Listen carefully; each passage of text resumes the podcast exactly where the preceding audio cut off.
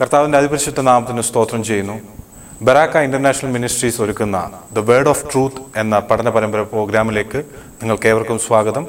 ഇന്ന് കർത്താവിന്റെ വിലയേറിയ ദാസൻ പാസ്റ്റർ പി ടി തോമസ് ദൈവവചനത്തിൽ നിന്ന് സംസാരിക്കുന്നു. ദൈവവചനത്തിലേക്ക് നമുക്ക് കാതോർക്കാം.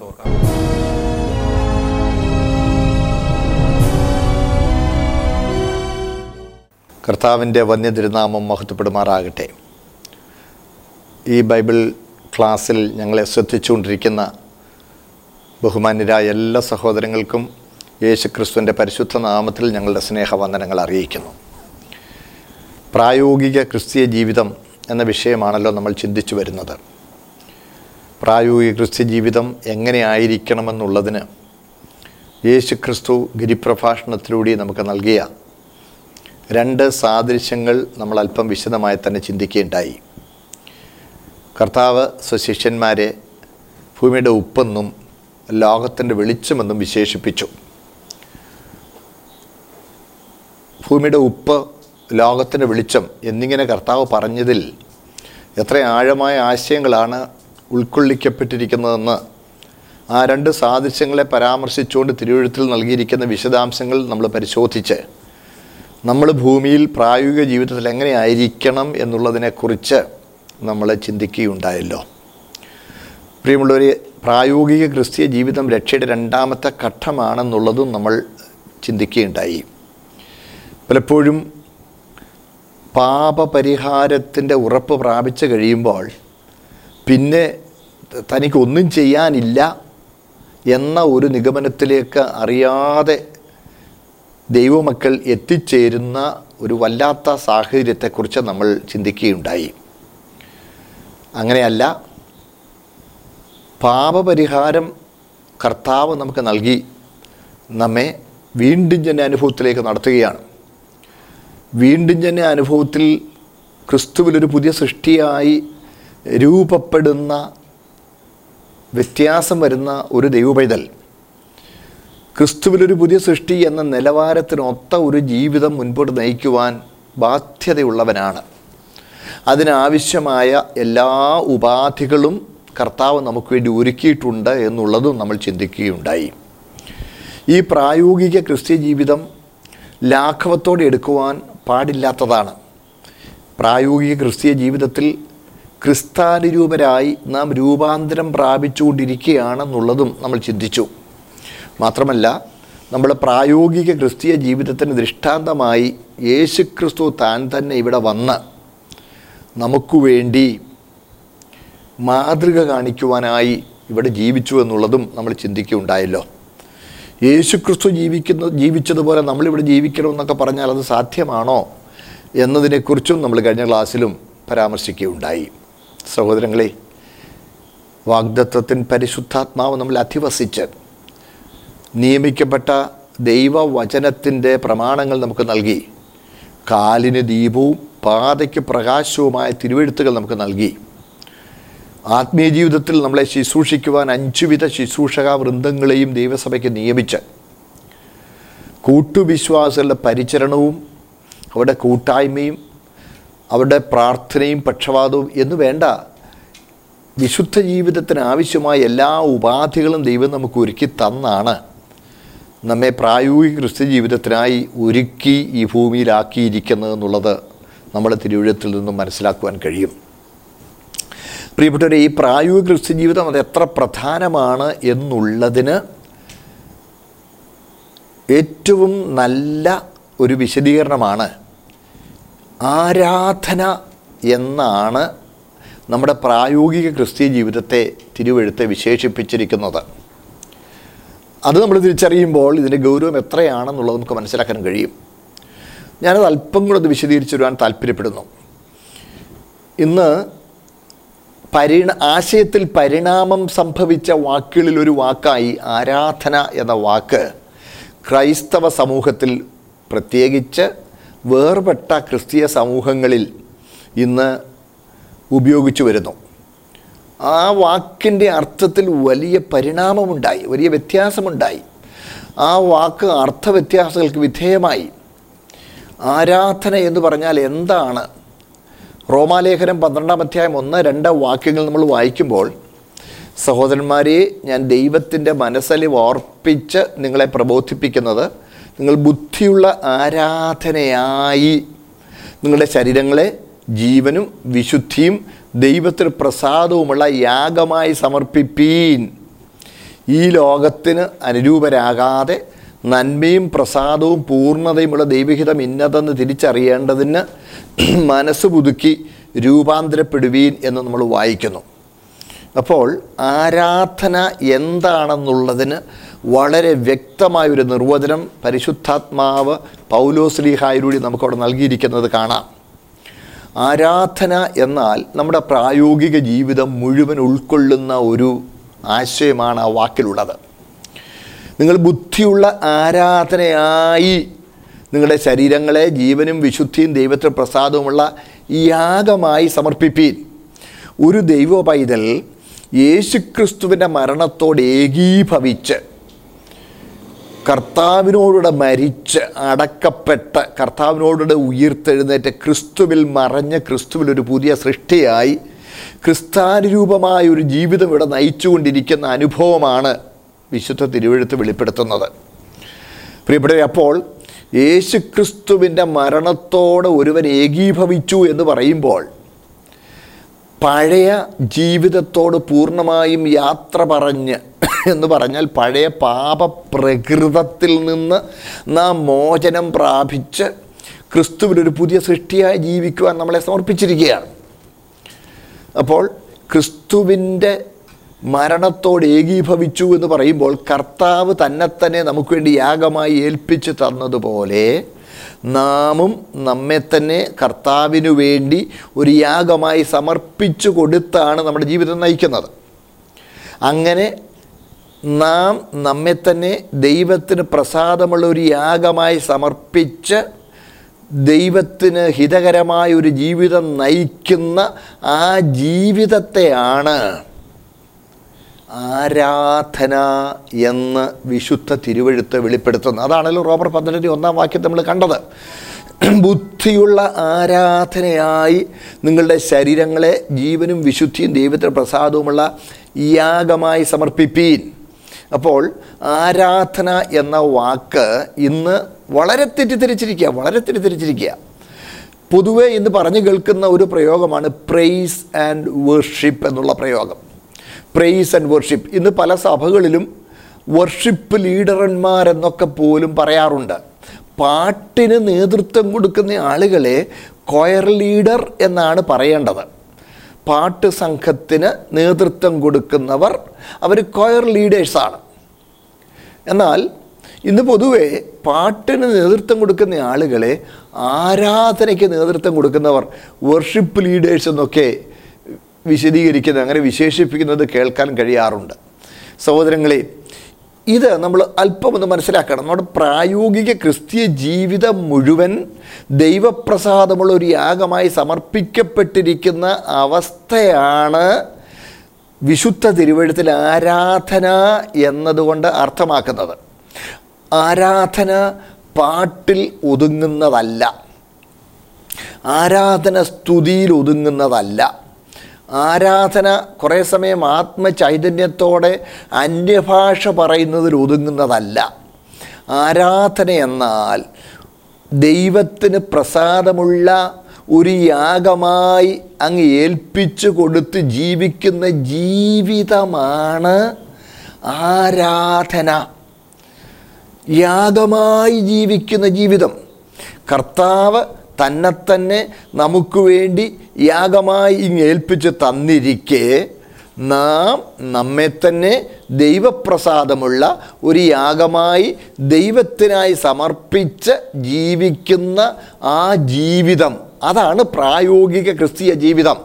ആ ജീവിതമാണ് ആരാധന. പുതിയ നിയമ യാഗത്തിൽ നാം നമ്മെ തന്നെ യാഗമായി സമർപ്പിക്കുക.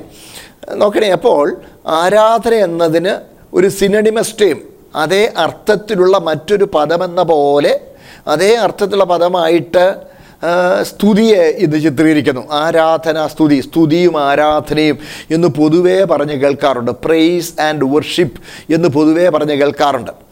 ആരാധന എന്നുള്ളത് സ്തുതിയുടെ ഒരു പര്യായപദമായി പോലും അങ്ങനെ ചിന്തിക്കുന്നു. വേദപുസ്തകത്തിൽ നിന്ന് അങ്ങനെയല്ല നമ്മൾക്ക് ഗ്രഹിക്കാൻ കഴിയുന്നത്.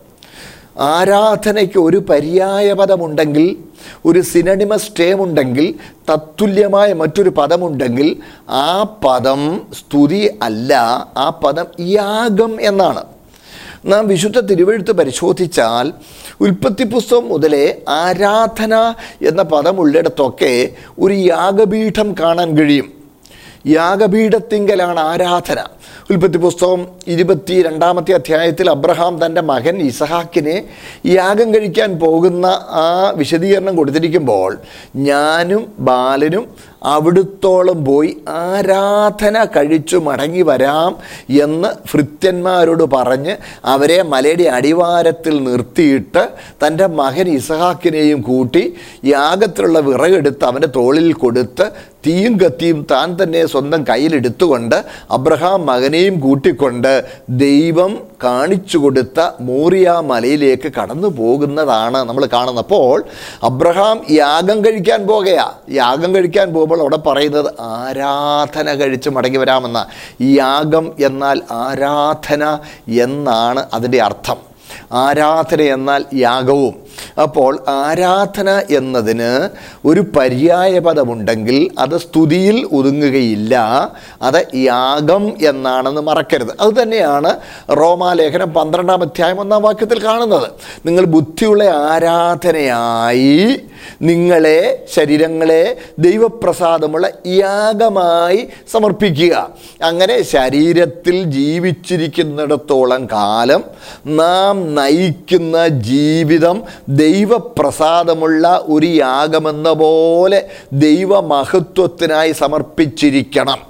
ദൈവപ്രസാദമുള്ള ഒരു യാഗമെന്ന പോലെ ജീവിക്കുന്ന ജീവിതമായിരിക്കണം ക്രിസ് പ്രായോഗിക ക്രിസ്തീയ ജീവിതം. അപ്പോൾ അതാണ് ആരാധന. പ്രിയപ്പെട്ടവരെ അപ്പോൾ നമ്മൾ ആരാധിക്കുക എന്ന് പറയുന്നത് തെറ്റായി ധരിക്കരുത്. അല്പം കൂടെ ഒന്ന് വിശദീകരിക്കാൻ ആവശ്യമുണ്ടെന്ന് എനിക്കറിയാം. എനിക്കറിയാം ഈ ആശയം വളരെ രൂഢമൂലമായി നമ്മുടെ മനസ്സിൽ അടിഞ്ഞുകൂടിയിരിക്കുക പെന്തക്കുസ്തുകാരായ ദൈവമക്കളുടെ ഇടയിൽ ഒരു ഒരു ഒന്നര പതിറ്റാണ്ട് മുമ്പ് വരെ എനിക്ക് തോന്നുന്നു ഒരു പതിറ്റാണ്ട് ഒരു പന്ത്രണ്ട് വർഷം അല്ലെ ഒരു പതിനഞ്ച് വർഷത്തിന് മുമ്പ് വരെയും അവരെ ഞായറാഴ്ചത്തെ കൂടി വരവിന് സഭായോഗം എന്നാണ് പറഞ്ഞു വന്നിരുന്നത്. ഞാൻ എന്റെ ബാല്യപ്രായത്തിൽ തന്നെ വീണ്ടും ജനനം പ്രാപിച്ച് പെന്തക്കോസ്ത് കൂട്ടായ്മയിൽ കർത്താവിനെ സേവിച്ച് പോരുന്നു.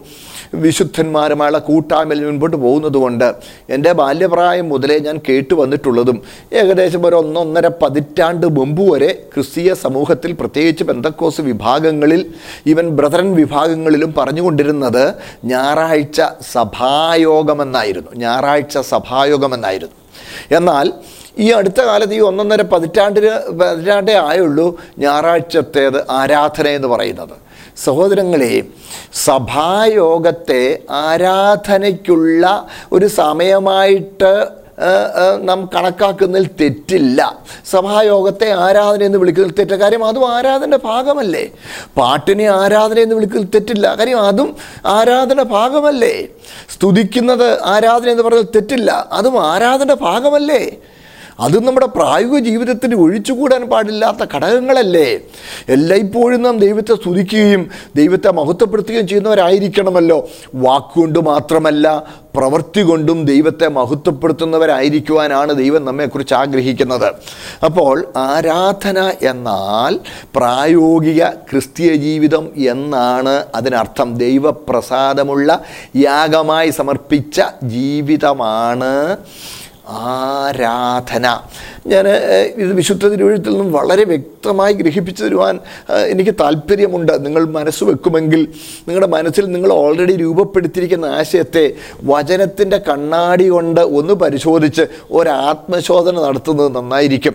നമ്മൾ രൂപപ്പെടുത്തി വെച്ചിരിക്കുന്ന ആശയങ്ങളെ വചനത്തിന്റെ വെളിച്ചത്തിൽ വിലയിരുത്തി ശരിയെന്ന് തോന്നിയാൽ പിടിച്ചുകൊള്ളുകയും തിരുത്താൻ ആവശ്യമുണ്ടെന്ന് കണ്ടാൽ തിരുത്തുവാൻ സന്മനസ് കാണിക്കുകയും ചെയ്യണം. എങ്കിൽ മാത്രമേ ദൈവത്തെ പ്രസാദിപ്പിക്കാൻ നമുക്ക് കഴിയുള്ളൂ.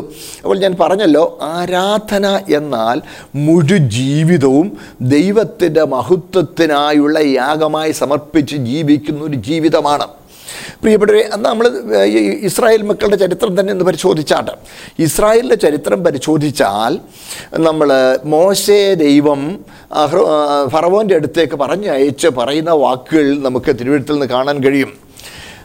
പുറപ്പാട് പുസ്തകം അഞ്ചാം അധ്യായത്തിൽ അഹ്റോനും മോശയും ഫറവോന്റെ അടുത്ത് എന്ന് പറയുന്നത് മരുഭൂമിയിൽ യഹോവയ്ക്ക് ഉത്സവം ആചരിക്കേണ്ടതിന് എന്റെ ജനത്തെ വിട്ടയക്കണമെന്ന്. ഞങ്ങൾക്ക് മരുഭൂമിയിൽ ഉത്സവം ആചരിക്കാൻ മരുഭൂമിയിൽ ഉത്സവം ആചരിക്കുക എന്നാണ് അതിന്റെ അഞ്ചാമത്തെ അധ്യായം. ഒന്നാമത്തെ വാക്യം നമ്മൾ കാണും പുറപ്പാട് ദിവസം അഞ്ചിന്റെ ഒരു ഉത്സവം ആചരിക്കുക. സൗകര്യങ്ങളെ നമ്മൾ പിന്നെയും മുമ്പോട്ട് വരുമ്പോൾ പുതിയ മുത്തിലേക്ക് നമുക്ക് അതേ ആശയം നമുക്ക് കാണാം.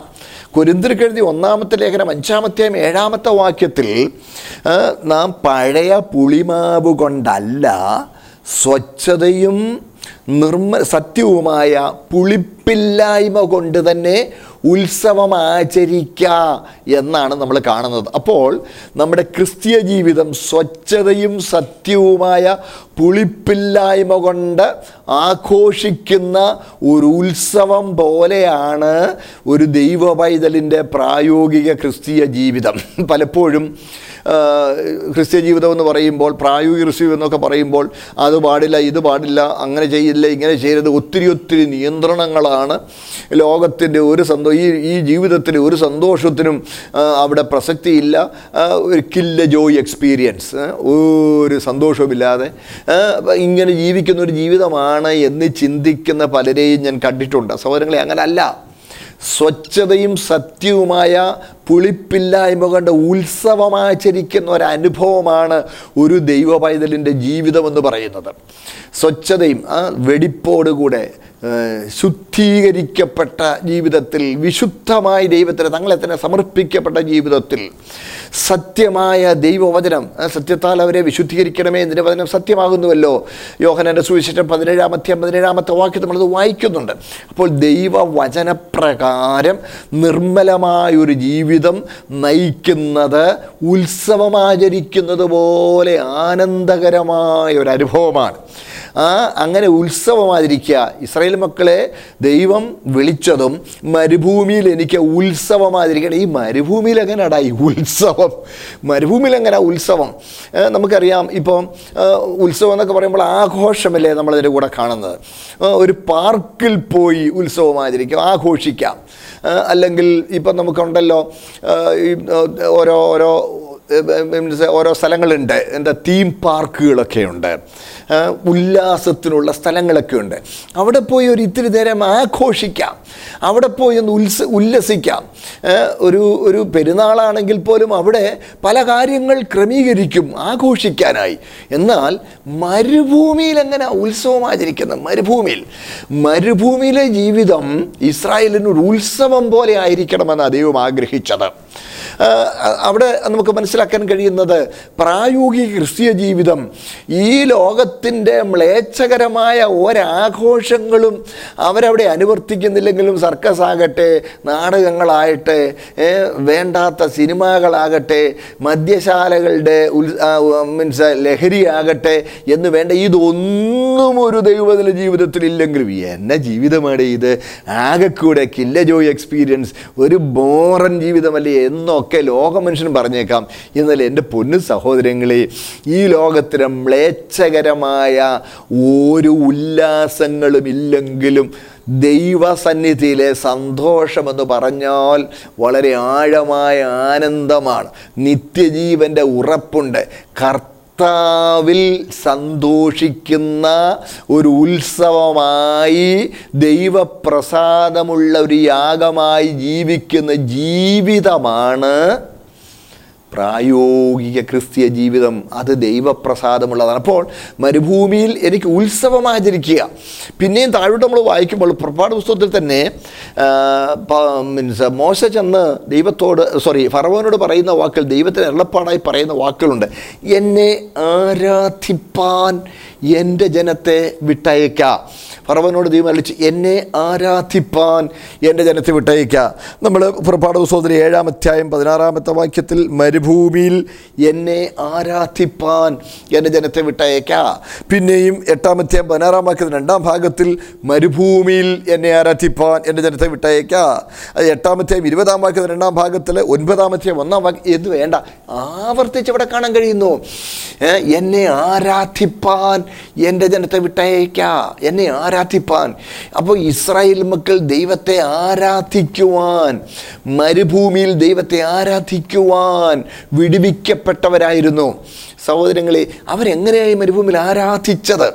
മിശ്രീമിൽ നിന്നും അവർ മോചിതരായി അടിമത്വത്തിൽ നിന്നും മോചിതരായി യാത്ര ചെയ്ത് വന്ന് അവർ സീനായിൽ വെച്ച് ദൈവപ്രത്യക്ഷത അവർ അനുഭവ അവർ അവർ കാണുകയും ദൈവമോടെ എഴുന്നള്ളി സീനായി പർവത്തിൽ എഴുന്നള്ളി.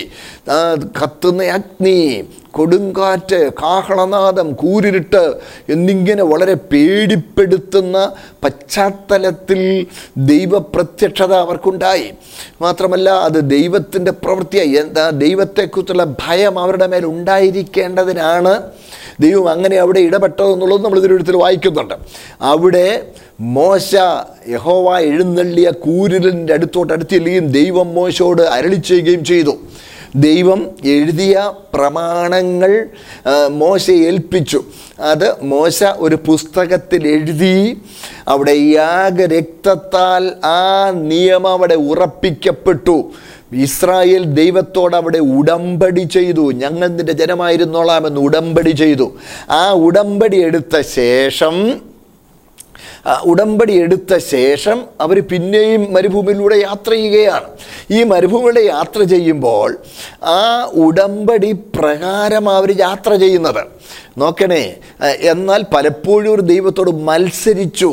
മത്സരിച്ചെങ്കിലും അവർ ദൈവനാമത്തിന്റെ മഹത്വത്തിനായി നിലനിന്ന ഒരു സമൂഹമായിട്ടാണ് അവർ മരുഭൂമിയിൽ യാത്ര ചെയ്തത്. പ്രിയപ്പെട്ടവരെ ആ ദൈവത്തിന്റെ മഹത്വം അത് നമുക്ക് മനസ്സിലാക്കാൻ കഴിയുന്നത് കനാനിനോട് അവർ അടുത്ത് ചെന്ന് അടുത്ത് ചെന്ന ശേഷം ഉറ്റുകാരെ അവർ എരിഹോവിലേക്ക് അയക്കുന്നു. എരിഹോ പട്ടണത്തിൽ രാഹാബ് എന്ന ഒരു വേശ്യസ്ത്രീയുടെ വീട്ടിൽ അവരെത്തി. ആ സ്ത്രീ ഇവരോട് പറയുന്ന വാക്കുകൾ കേൾക്കുമ്പോൾ മരുഭൂമിയിലെ അവരുടെ ജീവിതത്തെ ചുറ്റുമുള്ളവർ വിലയിരുത്തിയത് എങ്ങനെയാണെന്ന് മനസ്സിലാക്കാൻ കഴിയും. അവർ പറയുകയാണ് ആ രാഹാബ് അവരോട് പറയുക നിങ്ങളെക്കുറിച്ചുള്ള പേടി ഞങ്ങളുടെ മേൽ വീണിരിക്കുന്നു. നിങ്ങൾ നിമിത്തം ഞങ്ങളുടെ ഉള്ളം ഉരുകിപ്പോയി ഉരുകിപ്പോയി. ഉരുകിയില്ലെങ്കിലല്ലേ അതിശയിക്കാനുള്ളൂ. അന്നത്തെ ഏറ്റവും പ്രമുഖ രാജ്യമായ മിശ്രീമിൽ നിന്ന് അവർ ഇറങ്ങിപ്പുറപ്പെട്ടു. ആ ജനത്തിന് മുമ്പിൽ ചെങ്കടൽ വഴിമാറിക്കൊടുത്തു. ഒരു കടൽ ഒരു ജനസമൂഹത്തിനുള്ളിൽ വഴിമാറിക്കൊടുത്തു.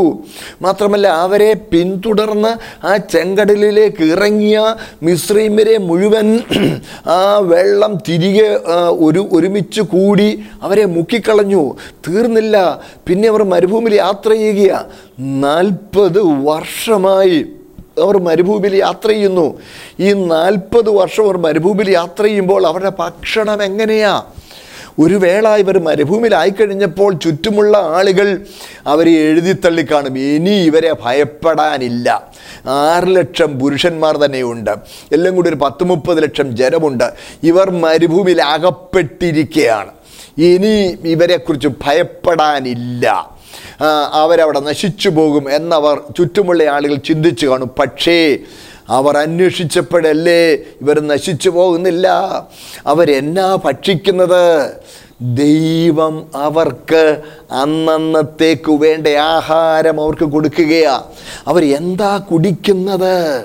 ആ അവരുടെ കൂടാരവാതിലിലെ മണൽ മാറ്റുമ്പോൾ അവർക്ക് കുടിക്കാനുള്ള വെള്ളം അവിടെ കിട്ടുകയാണ്.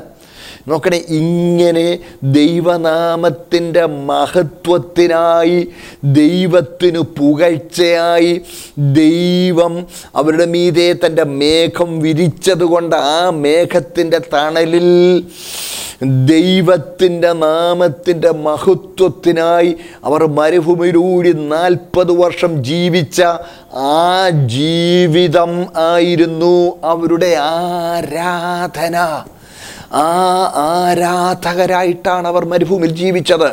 നോക്കണേ അവരുടെ പ്രായോഗിക ജീവിതത്തിൽ അവരുടെ ഭക്ഷണം ദൈവത്തിനു മഹത്വമായിരുന്നു. അവരുടെ പാനീയം ദൈവത്തിന് മഹത്വമായിരുന്നു. അവരെന്നാ ഉടുക്കുന്നത് അവരുടെ ഉടുപ്പ് ദൈവത്തിന് മഹത്വമായിരുന്നു. അവരുടെ പാർപ്പിടത്തിൽ ദൈവത്തിന്റെ മഹത്വം വെളിപ്പെട്ടിരുന്നു. അവരുടെ മുഴു ജീവിതവും ദൈവത്തിന് മഹത്വം വരുത്തുന്ന ജീവിതമായിരുന്നു. ഇതുപോലെയാണ് നമ്മുടെ ആരാധന നമ്മുടെ പ്രായോഗിക ജീവിതം. ദൈവത്തിന് മഹത്വം വരുത്തുന്നതായിരിക്കണം. ഭക്ഷണവും പാനീയവും ഉടുപ്പും നടപ്പും എന്നു വേണ്ട നമ്മുടെ ജീവിതത്തിന്റെ എല്ലാ വശങ്ങളും ദൈവത്തിനു മഹത്വം വരുത്തുന്നതായി നാം ജീവിക്കുമ്പോൾ നാം യഥാർത്ഥ ആരാധകരാകുകയാണ്. സ്തോത്രം. അങ്ങനെ ദൈവത്തിന്റെ നാമത്തിന്റെ മഹത്വത്തിനായി ജീവിക്കുന്ന ആരാധകരായി ജീവിക്കാനാണ് പ്രായോഗിക ക്രിസ്ത്യ ജീവിതത്തിൽ ദൈവം നമ്മെക്കുറിച്ച് ആഗ്രഹിക്കുന്നത്. ഞാൻ പറഞ്ഞത് നിങ്ങൾക്ക് വ്യക്തമായി എന്ന് വിശ്വസിക്കട്ടെ. അങ്ങനെ ആരാധകരായി ദൈവമഹത്വത്തിനായി ജീവിപ്പാൻ ദൈവം നമ്മെ സഹായിക്കട്ടെ പ്രാർത്ഥിക്കാം. ഞങ്ങളുടെ സ്വർഗീയ പിതാവേ അങ്ങന്ന് ഇസ്രായേലിനെ മിശ്രീമിൽ നിന്ന് വിടുവിച്ചത് അങ്ങേ മരുഭൂമിയിൽ ആരാധിക്കുവാനായിരുന്നു എന്ന് ഞങ്ങൾ മനസ്സിലാക്കുന്നു. കർത്താവ് അവർ മരുഭൂമിയിൽ മത്സരിച്ചപ്പോഴും അവരുടെ ജീവിതത്തിൽ അങ്ങയുടെ മഹത്വം മറ്റുള്ളവർ വെളിപ്പെട്ട് കാണത്തക്കതുപോലെ അങ്ങന്ന് അവരെ പരിപാലിച്ചവരുടെ ഭക്ഷണം അവിടുത്തേക്ക് മഹത്വമായിരുന്നല്ലോ. അവിടെ പാനീയം അവിടുത്തേക്ക് മഹത്വമായിരുന്നല്ലോ. അവിടെ ഉടുപ്പും അവരുടെ പാർപ്പിടവും അവരുടെ നടപ്പും അവിടെ എല്ലാ ഇടപാടുകളും അവരെ കാണുന്നവരുടെ മുമ്പിൽ അവിടുത്തേക്ക് മഹത്വം വരുത്തുന്നതായിരുന്നല്ലപ്പ. ഇതുപോലെ ഞങ്ങളും അങ്ങയുടെ മഹത്വത്തിനുള്ള യാഗമെന്ന പോലെ സമർപ്പിക്കപ്പെട്ട് ജീവിക്കുന്ന ആരാധകരായി ഞങ്ങ- ഞങ്ങളുടെ പ്രായോഗിക ജീവിതം നയിക്കുവാൻ ഞങ്ങൾക്ക് കൃപ നൽകണമേ. മഹത്വം അങ്ങ് എടുക്കണം യേശു ക്രിസ്തുവിന്റെ നാമത്തിൽ പിതാവേ. ആമേൻ.